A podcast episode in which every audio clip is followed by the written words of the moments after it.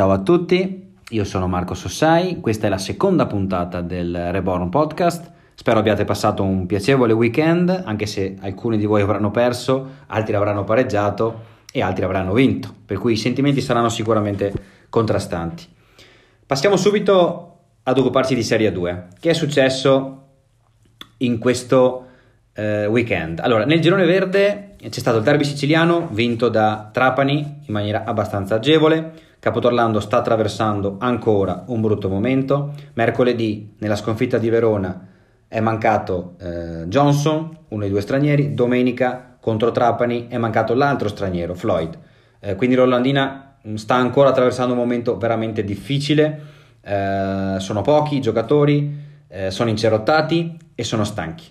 Ehm, la dirigenza eh, dell'Orlandina sta cercando in questi giorni di eh, cercare di aggiungere un lungo eh, al roster per dare minuti di riposo anche a Moretti che sta eh, comunque giocando un'ottima stagione, però il mercato non è facile e quindi non si sa quando ancora si riuscirà a, eh, ad aggiungere eh, una pedina per coach eh, Sodini. Trapani, dall'altra parte, sta attraversando un buon, buonissimo periodo, ne ha vinte 5 delle ultime 6, con ancora Renzi eh, protagonista.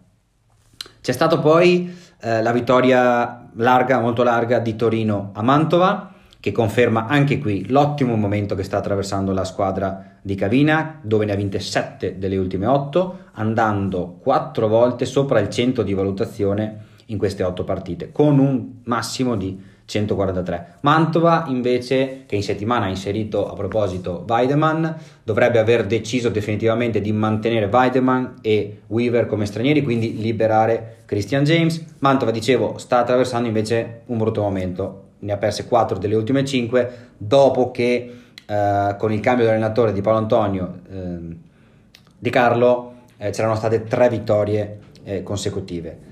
Eh, altra partita importante, Biella ha battuto Casale, Casale è la settima sconfitta consecutiva, in settimana eh, Casale ha aggiunto Casini al roster che eh, era precedentemente impegnato con Real Sebastiani Rieti in Serie B. Eh, a Biella ancora protagonista Carroll che nelle 10 gare da quando è arrivato da Treviso eh, sta tenendo una media di 22 punti e 6 rimbalzi con il 43% da 3. Biella raggiunge Bergamo a 6 vittorie eh, perché Bergamo ha perso contro Piacenza. Piacenza eh, si è rimessa in careggiata, è a due vittorie consecutive, è tornato McDuffie, nel senso che, intendiamoci, non che fosse sparito, ma ci aveva abituato ad un determinato standard di eh, prestazioni e di punti, è tornato diciamo ai suoi livelli abituali eh, con 29 punti e 11 rimbalzi, con 8 su 9 dalla lunetta per un 36 bello tondo di, di, di, di valutazione. Bergamo invece eh, tira un po' il fiato perché aveva eh, sostanzialmente eh, prima di questa sconfitta aveva perso anche il derby contro Treviglio, ma prima veniva da ben 5 vittorie eh, nelle precedenti 6 gare eh, quindi anche Bergamo ha risposto un pochettino all'inizio di stagione che era sostan- eh, oggettivamente eh, era, partita, era, partita, molto male. Poi c'è stata la vittoria di Udine eh, a Milano, anche questa molto importante perché Milano e Udine erano appaiate in classifica. Udine ha ottenuto una vittoria importante, Fulland è stato un protagonista ehm, abbastanza eh, decisivo.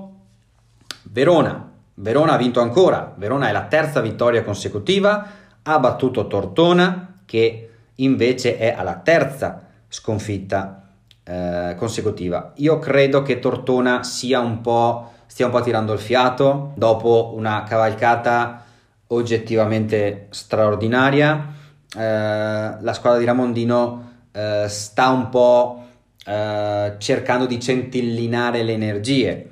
Eh, domenica scorsa eh, quando aveva perso contro Torino. Giustamente coach eh, Ramondino aveva fatto notare ehm, che erano andati incontro a una fisicità da playoff che fino a quel momento non avevano mai incontrato. Eh, hanno trovato Verona quattro giorni dopo la sconfitta di Torino e c'è stato anche un ultimo quarto eh, con otto, soli 8 punti segnati, quindi solo 8 punti segnati, scusate. Quindi secondo me la situazione di Tortona in questo momento è che sta un po' rifiatando, eh, rifiatando dopo eh, la cavalcata che insomma sapete tutti eh, come è andata.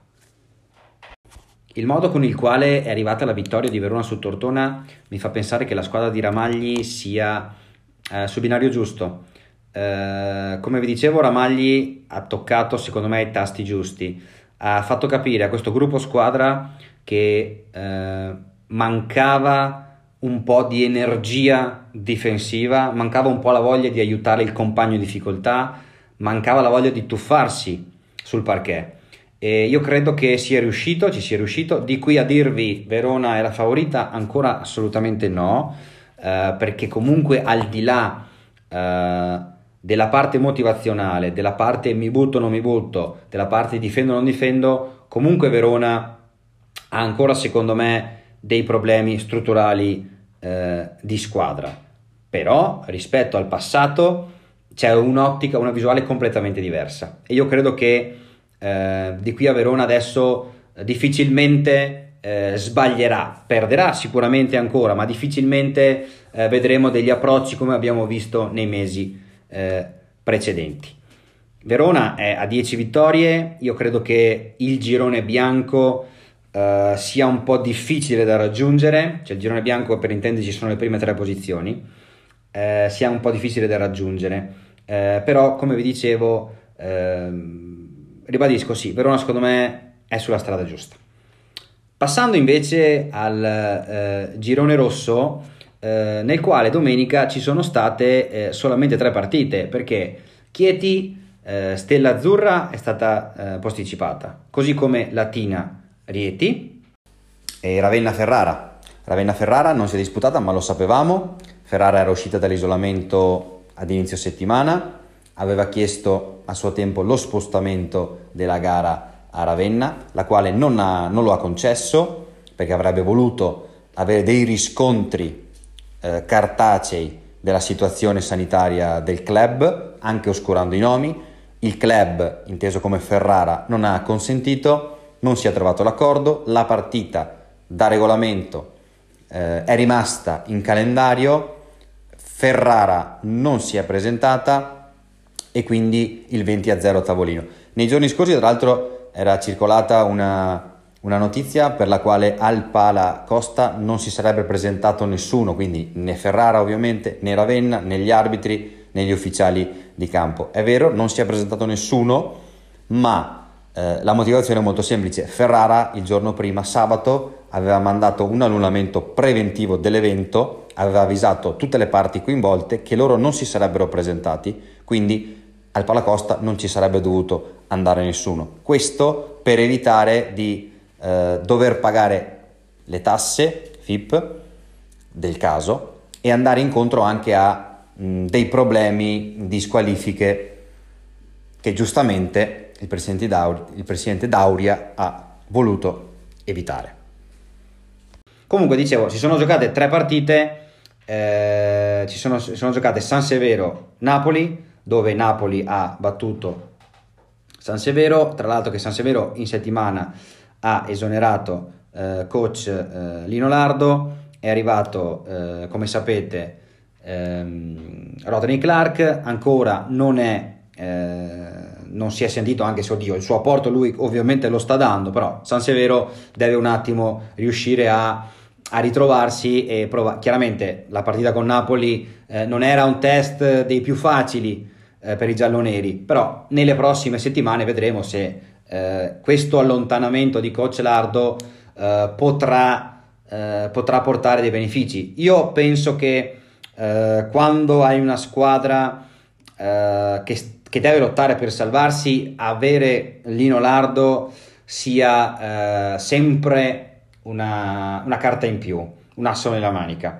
perché è un allenatore esperto, perché è un allenatore abituato a certe dinamiche, a certe situazioni. È anche vero che la situazione di San Severo era abbastanza, eh, era abbastanza preoccupante.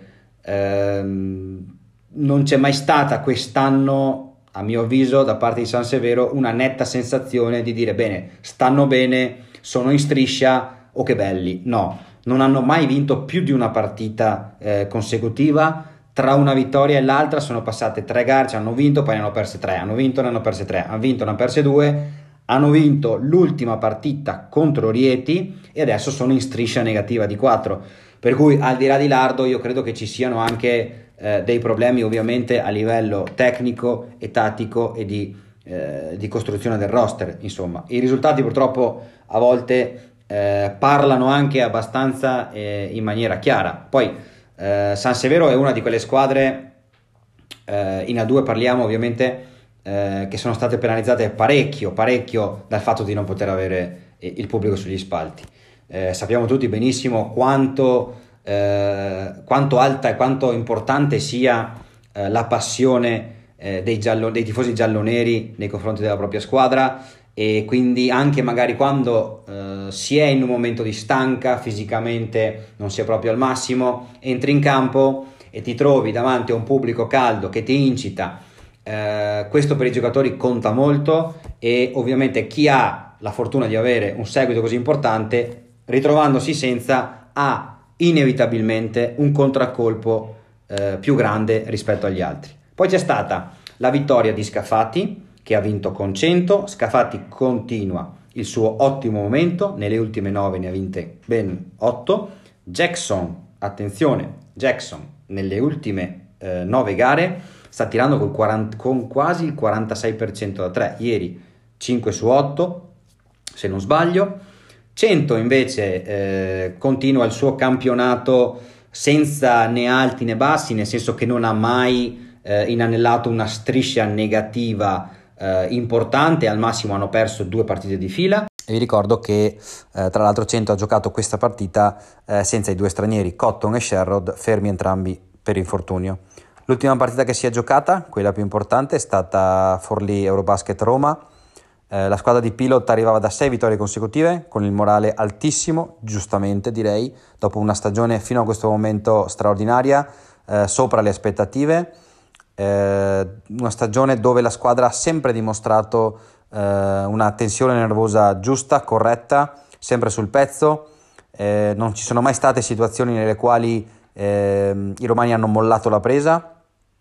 E alla fine anche questo esame, pur perdendolo, eh, è stato secondo me superato. La partita l'hanno persa in un finale punto a punto, dove hanno avuto anche delle occasioni eh, importanti mancate, eh, un paio di situazioni ai tiri liberi, uno di Gallinat e quello finale di Bucarelli, quando la partita era sul più 3 Forlì, Bucarelli ha usufruito di un fischio arbitrale su un fallo eh, secondo la terna arbitrale sul tiro da 3, che secondo me non era sul tiro da 3, vabbè, ma questo poco importa.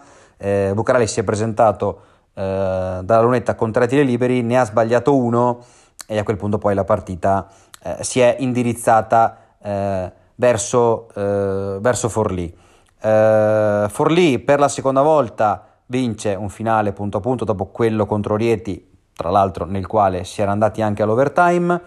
Uh, Forlì, per stessa missione di Bruttini nel post partita, sta attraversando un momento uh, nel quale uh, sono stanchi, stanno un po' tirando il fiato e si stanno secondo me un po' riorganizzando in vista della seconda fase eh, di, camp- di, stagione che inizierà, come vi ho ribadito più volte, con la fase ad orologio e di nuovi gironi che si eh, andranno a formare. Parlando un po' in generale del campionato, è stato deciso di posticipare l'inizio della seconda fase, quella d'orologio, dall'11 aprile al 18 aprile. La Coppa Italia rimane confermata il 2, il 3 e il 4 aprile. Al momento sembrerebbe eh, sufficiente questo tempo, però non si sa mai. Se dovessero saltare altre partite, se dovessero eh, essere riscontrati altri positivi e quindi allungare ancora i tempi, non lo so, non credo che ci staremo nei tempi. Io francamente avrei eliminato la Coppa Italia, mi sarei tenuto quel weekend, quella settimana eh, per poter fare degli eventuali recuperi. E lo spostamento era dovuto anche perché sono almeno dieci giorni che ci sono delle partite, eh, dei recuperi di incontri mh, messi in calendario dopo l'11 aprile, uno mi sembra il 13 o, o, il 12 aprile, per cui era inevitabile questo. Stavamo solamente aspettando, stavo solamente aspettando eh, la comunicazione ufficiale che come al solito arriva sempre un po' eh, in ritardo.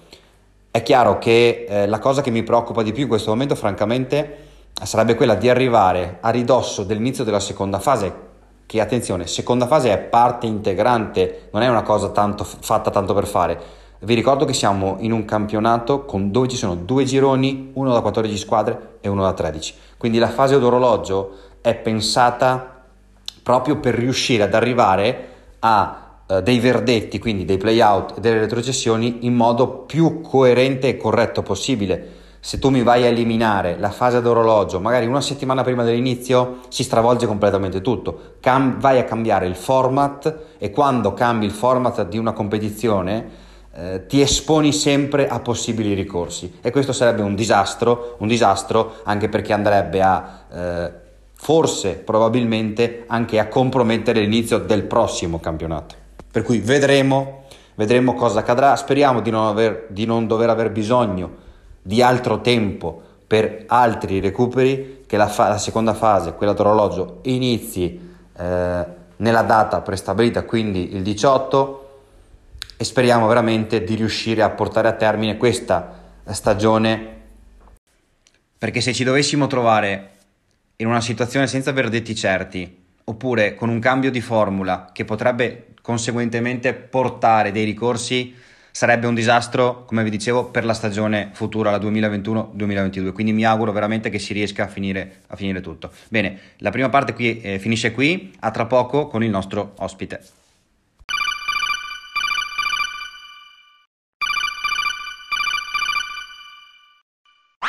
Qui, siamo tornati. Al mio fianco abbiamo non ovviamente fisicamente ma virtualmente Marco Ramondino. Ciao Marco. Ciao, ciao, anche perché se era al tuo fianco non c'era spazio per te, per quanto sono grosso. Eh, infatti, anche, anche secondo me, sì. allora, ricordiamolo, per chi non lo sapesse, tu sei eh, capo allenatore di Dertona Basket e eh, vice allenatore di due meravigliosi bambini, giusto? Assolutamente sì ed è un grande Perfetto. piacere essere in linea col signor Reborn, è un grande onore. allora, iniziamo subito che so che poi è allenamento. Allora, io sì. ti vorrei chiedere eh, brevemente un'analisi sul momento che sta attraversando la tua squadra, nel senso, dopo due terzi di stagione eh, alla grandissima, a 200 all'ora, siamo arrivati in un momento di... state tirando il fiato? Tre sconfitte di fila? eh, oppure hai notato eh, qualcos'altro? No, sicuramente non siamo nel, nel, momento migliore. Noi abbiamo vissuto, come dire, da Natale in poi e tutto il mese di gennaio, eh, come dire, un periodo, 4-5 settimane un po', eh, come dire, travagliate dal punto di vista fisico e, questo poi, come dire, è un conto che poi paghi quando tiri, quando tiri da una parte, quando quando tiri il collo a qualche giocatore da, da, da, da, una parte, poi dall'altra vai, prima o poi paghi. Il mese di febbraio 5 partite, iniziamo vai. e arriviamo a marzo in cui in, iniziamo giocando e continueremo giocando perché ci sono, ci sono sette partite nel mese di marzo, quindi eh, è un po' difficile, eh, tra virgolette, tirare il fiato e, e e, e, ritrovare, e ritrovare energie e ritrovare la condizione un po', un po' persa. Però, come dire, questa è una cosa di cui eravamo consapevoli e, e bisogna trovare soluzioni alternative dal punto di vista tecnico, dal punto di vista mentale e, e fare in modo di sopperire a un momento in cui sicuramente la, la, brillantezza, la brillantezza non c'è. Certo, eh, ora eh, in una settimana eh, sembra dirlo, ma eh, vi giocate un po' eh, una bella posizione eh, per il prossimo girone, girone, bianco, cioè avete Udine, avete domenica, poi Mantova sì. e poi Udine. Due belle sfide che secondo me arrivano anche in un momento, ok, siete stanchi, vero, ma poi ai playoff giocherete partite nelle condizioni simili, quindi due partite con Udine secondo me sono molto stimolanti per voi e saranno due bei test chiaramente con Mantova in mezzo. Assolutamente, no, no, ma sono d'accordo con te, ma poi il discorso della, della stanchezza, della forma fisica eh, non, non, deve essere un alibi, mm, come è una cosa che, che noi staff dobbiamo sapere di dover tenere in considerazione nella nostra analisi per essere equilibrati, capito? Per non, eh, per, per non eh, ge- generarsi dei, dei, dei pensieri eh, particolarmente, dire, negativi.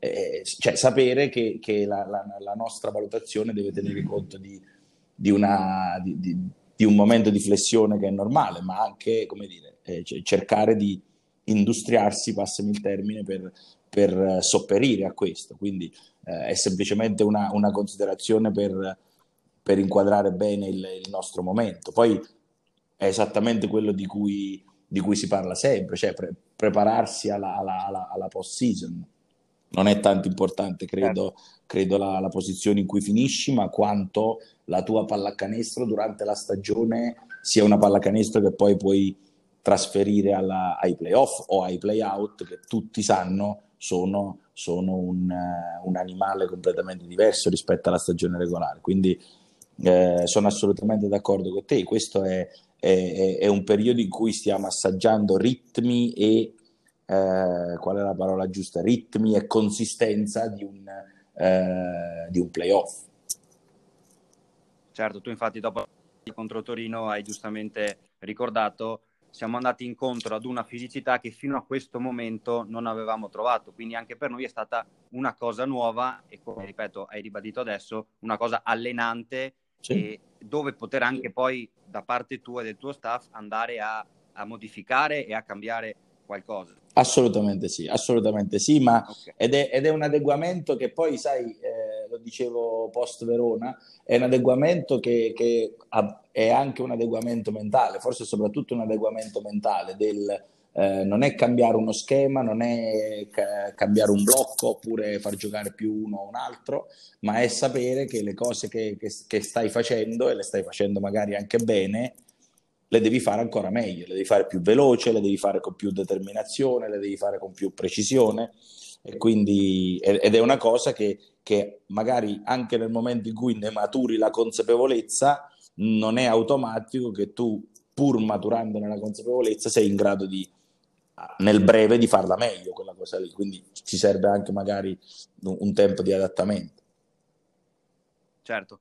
Abbiamo sempre parlato della particolarità di questa stagione, sì. eh, di quanto sia difficile, eh, soprattutto per voi allenatori, eh, provare a, a, a, imbastire un discorso tecnico quando magari ti alleni in pochi, poi devi rimanere fermo due o tre settimane. Quanto è difficile per voi, per te, per voi allenatori, questa stagione, ma anche eh, dover andare a toccare, anche la mancanza del pubblico, eh, anche andare a toccare delle corde forse diverse nei giocatori per tenerli sempre eh, a livello giusto eh, di stimolo e di tenerli concentrati sempre eh, nel modo giusto, insomma, è molto molto difficile.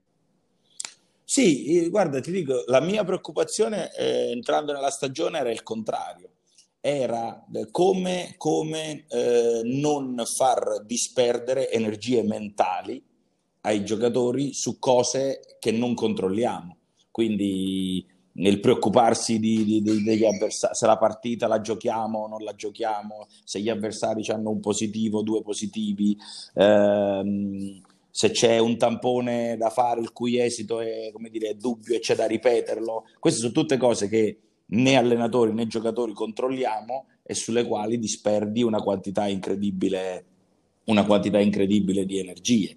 E quindi diciamo la mia preoccupazione entrando nella stagione era esattamente l'opposto, perché comunque credo che, che venendo da diversi mesi di inattività per i giocatori, come dire, sarebbe stato un problema tutto tranne quello di, eh, come dire, di tornare a competere. Poi l'abitudine a competere è una cosa che che ci è voluto tempo per riprenderla e secondo me ci vorrà tempo nell'eventualità in cui si tornerà ad avere il pubblico per riadattarsi.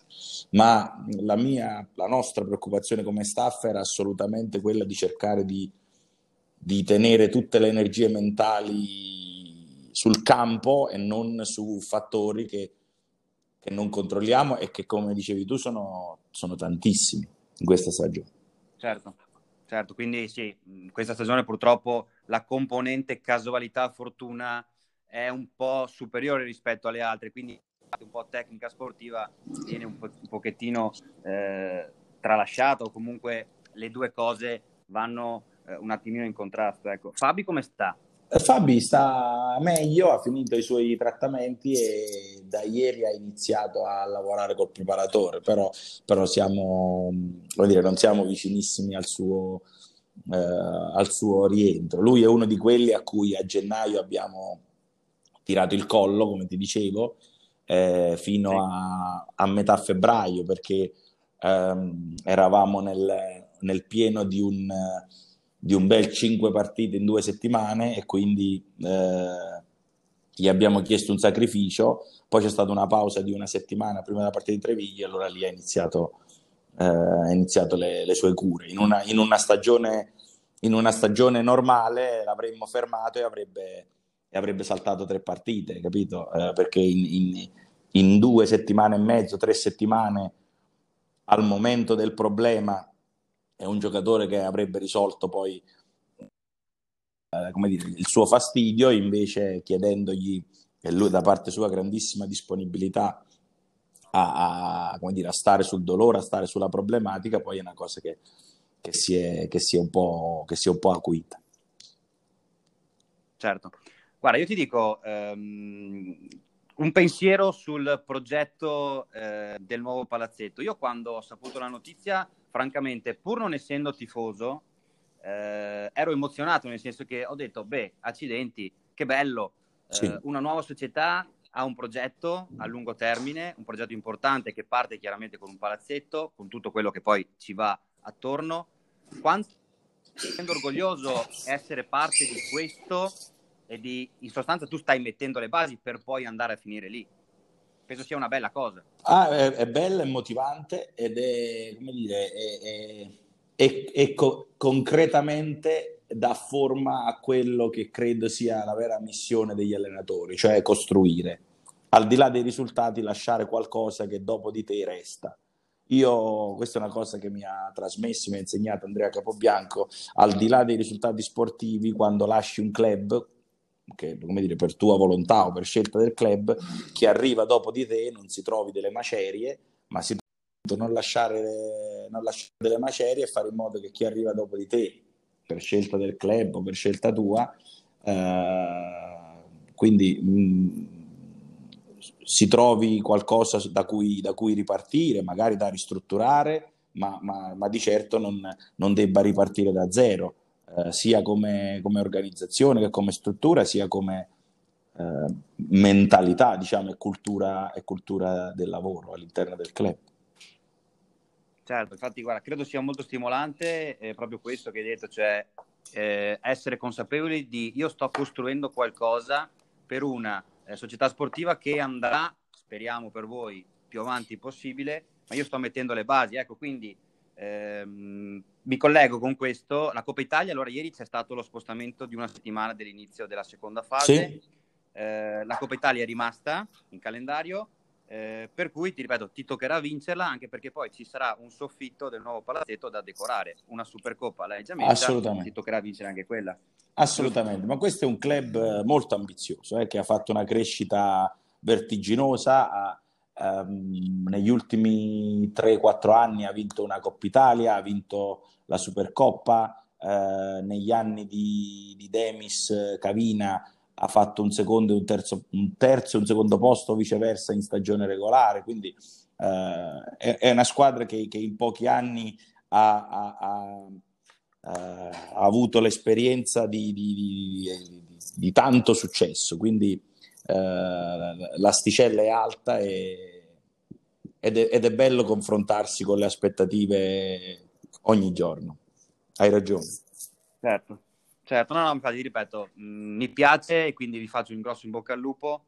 E, mh, mm, guarda, ti lascio andare alle tue cose di oggi che vai allenamento. E ti ringrazio per essere stato con me, poi ci risentiremo sicuramente, ti avviso già nel corso della stagione, anche perché avevo anche altre cose da chiederti, ma lo faremo in seguito. Eh, buon allenamento. Sì, grazie per quella foto un giorno che hai messo di profilo che si vedeva col mio assistente, che, che si vedeva tutta la pancia nella sua, eh, nella sua enormità Eh, dopo questo ringraziamento ti, ti, saluto e ti ringrazio. L'import- l'importante è essere bravi, non magri. Eh, vabbè, o meglio, di, o meglio di, pro- di, profilo. ti ringrazio. Ciao, Marco. ciao, un abbraccio. Ciao, ciao, ciao, ciao.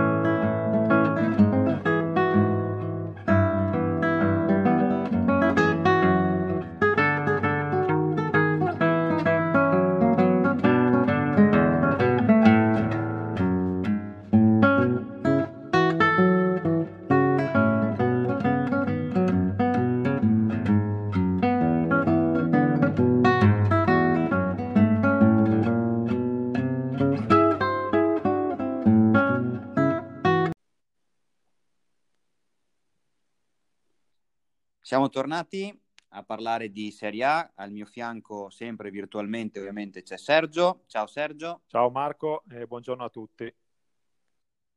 Allora, Serie A, sabato c'è stata una partita eh, importante, o meglio, una vittoria importante, che è quella di Varese eh, su Sassari.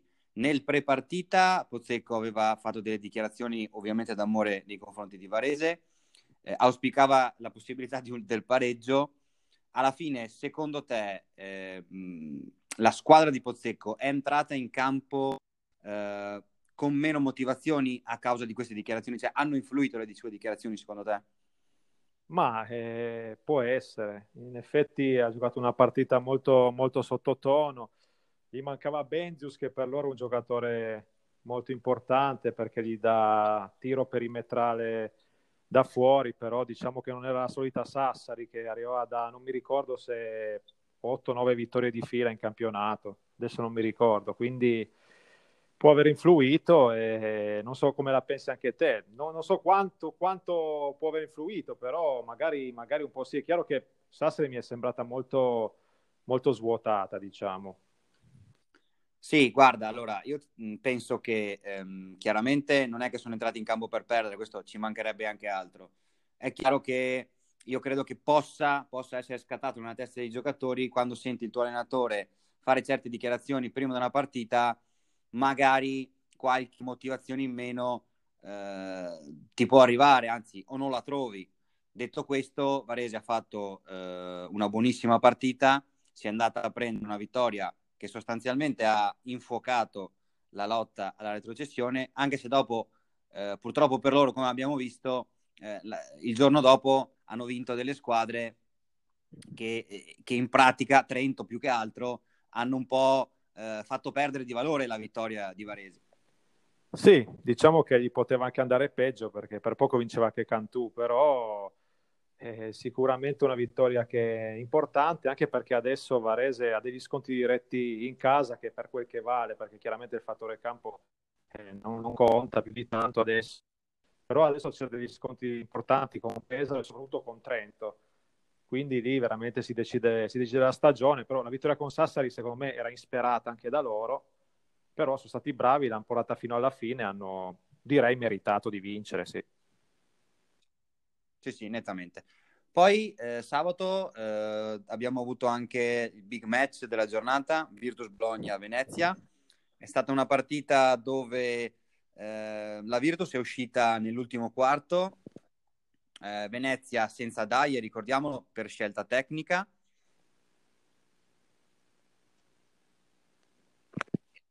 E non ha, eh, Venezia è riuscita con un tonut un'altra volta ancora spettacolare a rimanere in partita.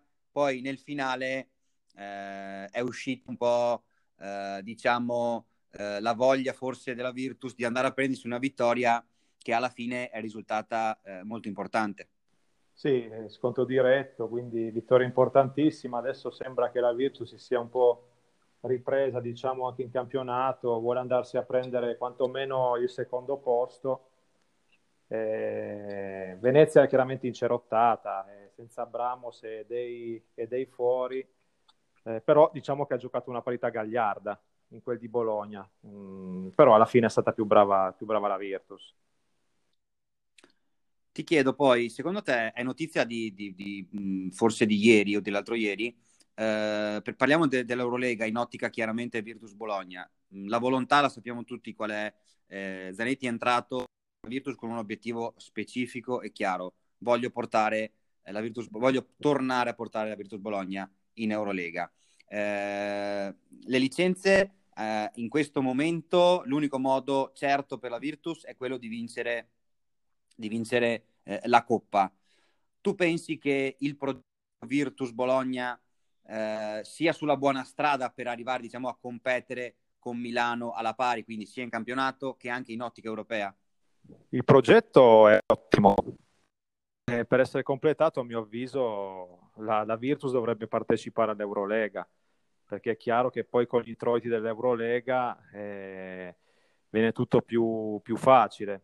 Così sì, spende molto, vedi che anche l'ingaggio di, di Bellinelli, eh, oltre che tecnico, è stato fatto molto a livello mediatico eh, però, ripeto, ha, ha, bisogno di vincere, di, di, di, andare in Eurolega e per farlo deve vincere l'Eurocup. Quindi anche lì eh, credo che eh, gli stimoli della Virtus eh, saranno molto più per la Coppa che per il campionato. Non so cosa ne pensi anche te.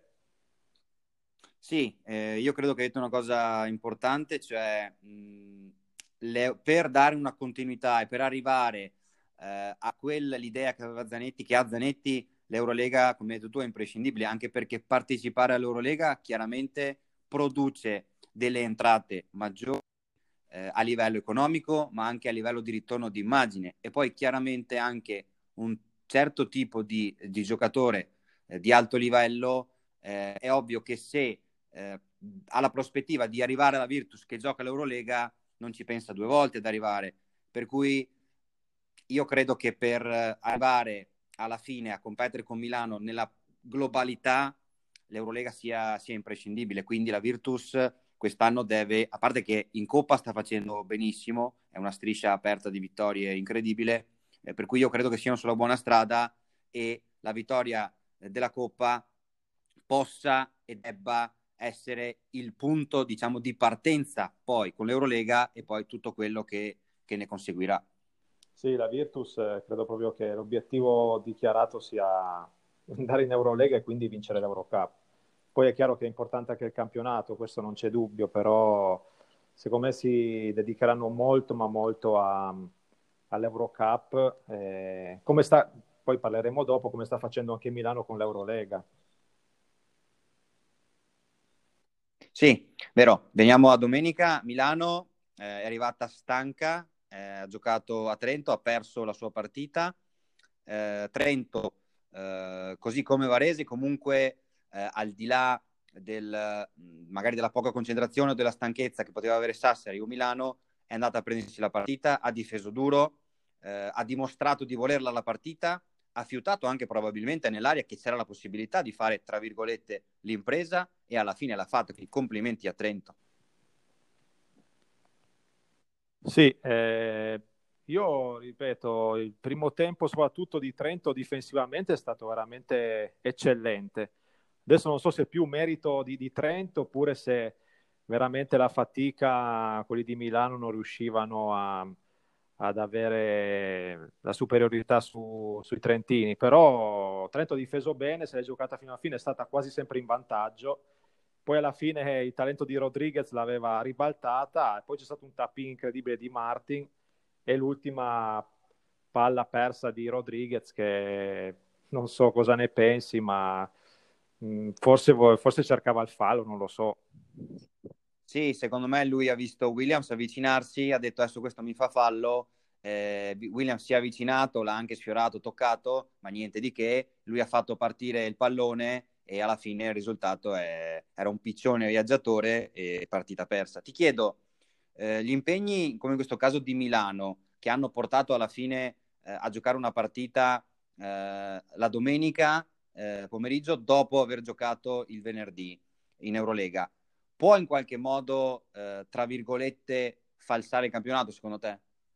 Ma falsare non credo. Falsare non credo, è chiaro che però mai come quest'anno l'Olimpia eh, sia in gioco quantomeno per andare alle Final Four, perché ha, ha la squadra, c'è l'allenatore, eh, sta andando bene e quindi mai come quest'anno è super competitiva e giustamente eh, lascia anche un po' qualcosa in campionato, se lo può anche permettere. Questo non vuol dire, secondo me, falsare il campionato, visto che comunque l'Olimpia deve ancora vincere di parite per garantirsi il primo posto. È chiaro che poi è anche un po' sfortunata perché Milano ha un roster molto ampio, però è bersagliata dagli infortuni, quindi non è sempre facile. Poi giocare due volte a settimana in Eurolega e giocare la domenica non è sempre così facile. Quindi falsato no, però è chiaro che da qua alla fine potrebbe potrebbe lasciare qualcosa e le squadre che ci giocano contro devono essere attente perché magari qualche spiraglio per vincere c'è.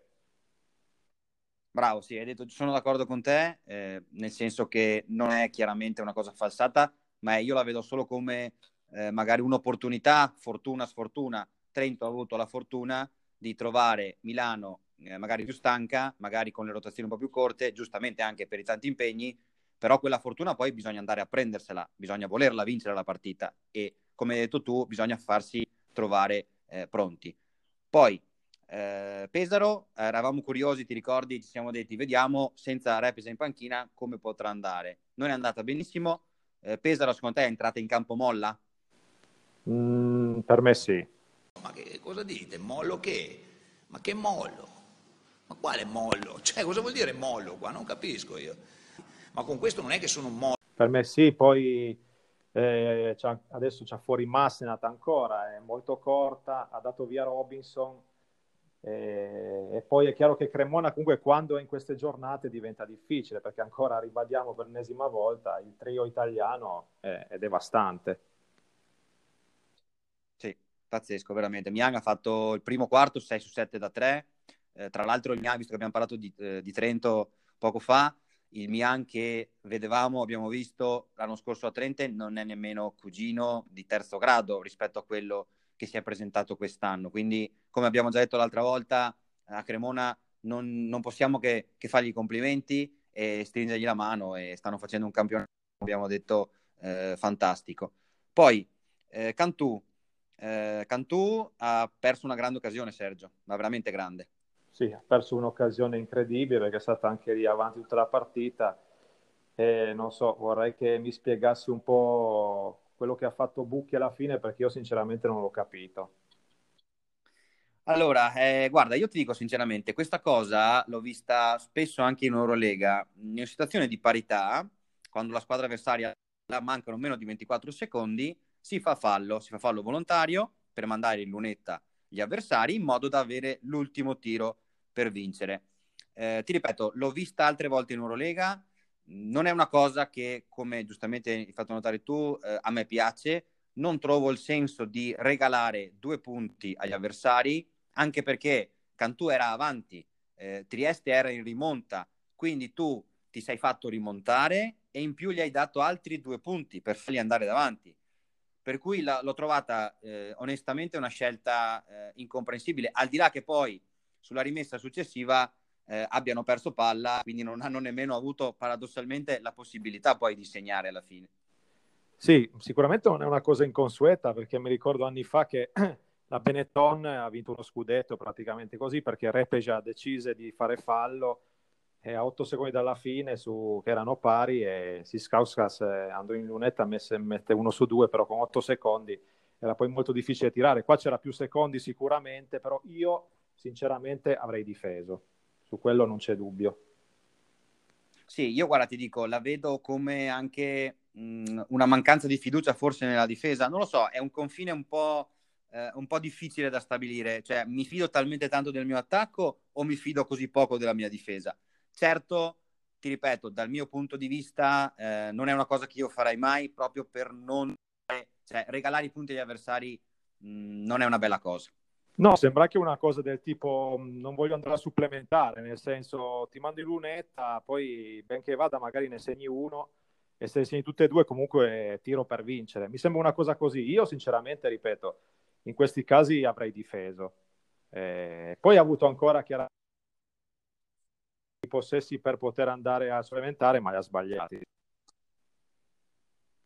Sì, sì, sì, il finale, il finale avevo, eh, fatto, avevo postato sulla pagina Facebook e Instagram, è stato un finale un po', un po così, diciamo. Eh, poi c'è stata la partita della Fortitudo contro Brindisi e sostanzialmente la F non è scesa in campo, Sergio. Sì, avevo appena detto dopo Milano che sì, non era sceso in campo neanche contro l'Olimpia, però avevo detto che c'erano dei, dei margini di miglioramento e invece sì, eh, l'ex Banks non ha, non ha, inciso più di tanto, ma non ha inciso tutta la fortitudo.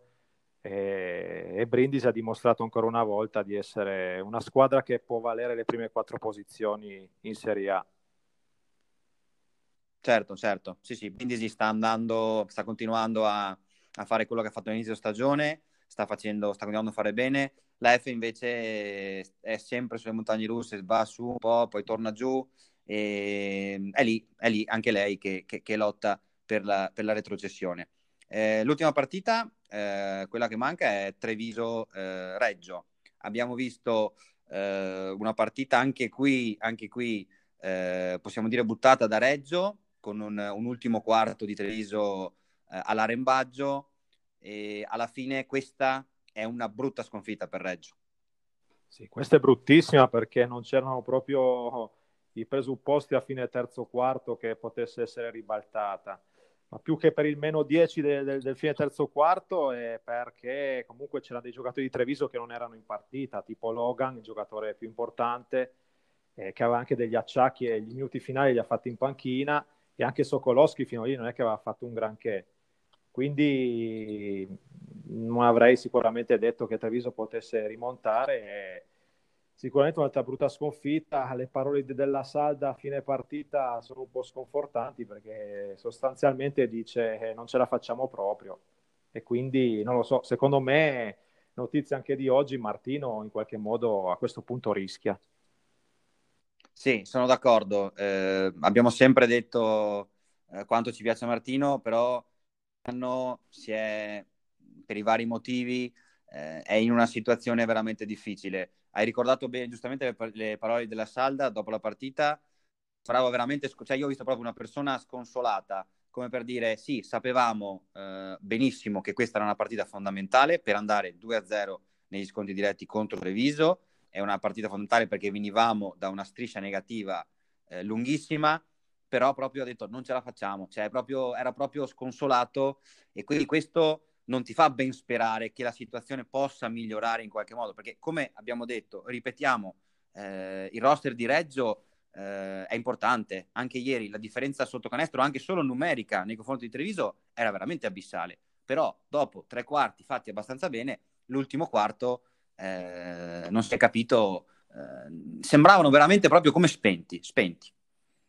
Sì, sì, non c'è dubbio, non c'è dubbio. Sotto, secondo me, sotto canestro avrebbero dovuto fare molto di più, perché Sims non è che ha giocato una grande partita. Secondo me Mekovulo ha difeso benissimo su di lui, cercando di, di farlo tirare da fuori area. E veramente ha fatto una partita gagliarda Mekovulo, però numericamente anche lì sotto Reggio era molto, molto avvantaggiato. In effetti a rimbalzo abbastanza vinto facilmente, però Treviso ha tirato malissimo da tre, Logan assente, nonostante tutto con Imbro e soprattutto Russell che credo sia la miglior partita della stagione che abbia fatto, è riuscita a vincere una partita molto importante perché visto che le altre sotto in molte hanno vinto, è chiaro che non dico che si leva totalmente dalla zona di retrocessione, ma questo è un passo veramente che conta, che conta tanto. Eh, io ho questo pensiero, Sergio. Mm, non vorrei che mh, al momento si giocasse, ci sono le retrocessioni, poi quando manca poco alla fine si alza la mano e si dice, beh, attenzione, è stato tutto uno scherzo, eh, blocchiamo le retrocessioni. Tu, per quanto riguarda il possibile spettro del blocco di retrocessioni, cosa pensi? Cioè, saresti favorevole o, o saresti contrario? Allora, io lo dico da, da quest'estate, secondo me questa è una stagione troppo strana troppo particolare, a mio modo di vedere si, si doveva intuire che non ci sarebbe stato il pubblico, quantomeno um, a cadenza ridotta, eh, e quindi avrei bloccato sinceramente le retrocessioni a luglio già, e forse in questo caso ci si poteva salvare anche Pistoia, non lo so, eh, dico io. Eh, non sono assolutamente d'accordo sul blocco retrocessioni mh, sempre, non sono d'accordo con, con le licenze, però quest'anno sinceramente avrei, avrei, bloccato, però anche adesso cioè, non è che puoi dirlo secondo me a maggio, eh, si doveva fare prima, almeno credo. Sì, eh, è vero, io non sono assolutamente d'accordo con il blocco retrocessioni né prima né mai né, né durante. Adesso siamo arrivati a un punto della stagione eh, nel quale mh, è molto tardi, come hai detto tu, per annunziarlo. Come ti dicevo, la mia paura è proprio questa. Non vorrei che arrivassimo alla fine e poi Tana libera tutti, tutti salvi. L'idea è non diciamo nulla adesso, lo decidiamo alla fine, in modo che comunque adesso eh, le partite siano con un determinato livello agonistico, che le squadre abbiano eh, diciamo, il pepe nel sedere eh, con lo spettro della reazione e poi alla fine facciamo eh, quel bruttissimo Tana libera tutti. Non vorrei che andasse a finire così. Co- tu hai giustamente citato Pistoia. Eh, Pistoia, appunto, se dovessero inserire il blocco retrocessioni, potrebbe giustamente dire: Ma porca miseria, io mi sono coscientemente autoretrocessa, non ho voluto partecipare al campionato di Serie A proprio perché potevo immaginare cosa sarebbe successo. Non avevo il pubblico, eh, ci sarebbero state eh, delle difficoltà logistiche con i giocatori e tutto quanto, quindi ho deciso con coscienza di fare un passo indietro. Ovviamente, se io all'inizio anno avessi saputo che le, retrocessioni sarebbero state bloccate, mi sarei fermato anch'io in Serie A.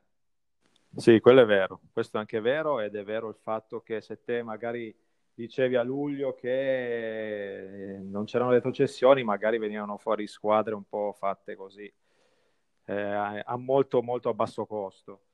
Eh, però questa, ripeto, è una stagione molto particolare e anche con, con, il Covid, con tante squadre che sono state pesantemente eh, da, dal Covid rispetto a altre eh, che hanno dovuto stare ferme 40 giorni, quindi eh, sicuramente una stagione particolare. Eh, io credo che alla fine però si andrà per il blocco, verso la fine, come dici te probabilmente non dicono niente, così le squadre più o meno i roster rimangono questi qua e poi alla fine si deciderà di bloccare tutto. Questo è il mio pensiero. Sì, mm, ti ripeto, è la mia paura e vedremo come andrà. È chiaro che eh, come eh, anche in Serie 2 ovviamente la componente di casualità e fortuna in questa stagione, ne parlavo eh, poco fa con Marco Ramondino, eh, è un po' predominante rispetto al concetto sportivo. Abbiamo detto eh, alcune squadre sono rimaste ferme per tantissimo, eh, altre hanno fatto degli allenamenti ridotti, quindi a livello eh, tecnico anche, e a livello sportivo viene anche molto difficile eh, poter fare delle, delle, delle, supposizioni, dei pensieri, proprio perché è tutto, tutto condizionato, eh, da, da, è tutto condizionato da questo. Ramondino anche mi faceva eh, giustamente notare prima che la sua paura di inizio stagione era anche quella eh, che contraccolpo psicologico avrebbero potuto avere nei giocatori la preoccupazione magari di andare a giocare squadra appena uscita da un isolamento o piuttosto di fare un tampone prima della partita. E anche questa è una componente che, eh, che, che va tenuta conto, insomma, che, che, andava tenuta conto e va tenuta conto quando facciamo anche le valutazioni delle, delle partite e di tutto quanto, dei giudizi. Sì, sì, non c'è dubbio. Eh, speriamo che sia solo questa, una stagione particolare, che si possa ricominciare da settembre quantomeno, quantomeno in modo migliore. Eh, poi non so, c'è anche un discorso su, sulle licenze che non so come, cosa ne pensi te. Eh, anche, lì, anche lì è una cosa che va un po' eh, in contrasto, secondo me, con mm, il merito sportivo. È vero, attenzione, è vero che eh, siamo eh, in un momento economico nel quale avere delle squadre, un tot di squadre garantite che sai che non ti saltano per aria a metà stagione darebbe un po' più di credibilità, nel senso io comincio in 18 e so che fino alla fine siamo in 18. E questo da un punto di vista, diciamo, dei conti economico e di credibilità eh, de- del movimento. Dall'altra parte, però, io credo che il discorso sportivo sia imprescindibile. Eh, purtroppo temo che avere una lega chiusa, quindi con le licenze, possa eh, portare alla lunga a, a vedere eh, delle partite con poca tensione agonistica, eh, delle partite con dei punteggi un po' strani. Eh, quindi io temo, in, se me lo chiedi in questo momento, io temo che, eh, che non sia una buona, una buona, proposta. Sì, sì, hai detto tutto te, sono, sono d'accordo. È chiaro che bisognerebbe migliorare qualcosa. Basta adesso con, con delle squadre che a metà stagione falliscono Eh, sicuramente bisogna fare qualcosa, bisognerebbe fare qualcosa anche a livello di impianti, eh, perché sinceramente gli impianti come Cremona, Venezia eh, sarebbe chiaramente da, da, da migliorare. Eh, sicuramente non è, non è, così facile, però quantomeno qualche parametro in più in estate bisogna, bisogna mettere perché, ripeto, mh, basta falsare campionati con, con squadre che a metà stagione rinunciano. Sì, è vero, eh, ne, va, ne, ne, risente la faccia del movimento, la credibilità e, e, ovviamente se un prodotto poi non è credibile eh, non è nemmeno seguibile, la, la, gente non ci si appassiona. Io non seguo un campionato, cioè mi chiedi, eh, guardiamo basket, sì, come mai sono in dispari? Eh, eh, boh, quest'anno è così, quest'anno è andata così. È, è ovvio che come, presenti, come ti presenti al possibile appassionato è la chiave, è fondamentale. Se tu ti presenti in dispari o a metà stagione, a un certo punto una salta e c'è un turno di riposo, eh, casca tutto, casca tutto veramente. Sì, sì, esatto. Eh, e quindi sicuramente, ripeto, non è facile, però qualcosa, qualcosa bisogna fare. Adesso ti ricordi anche l'altro anno comunque quante squadre hanno rinunciato di, di Serie A2 a venire in Serie A. Eh, e quindi quest'anno adesso se bloccano tutto eh, si rimane in 15 più due promozioni, si va ancora una volta di dispari a 17 e vorrebbero mettere, forse ci potrebbe essere una wild card per la diciottesima, però le squadre eh, faranno come l'altro anno oppure accetteranno di venire in Serie A, siamo sempre lì.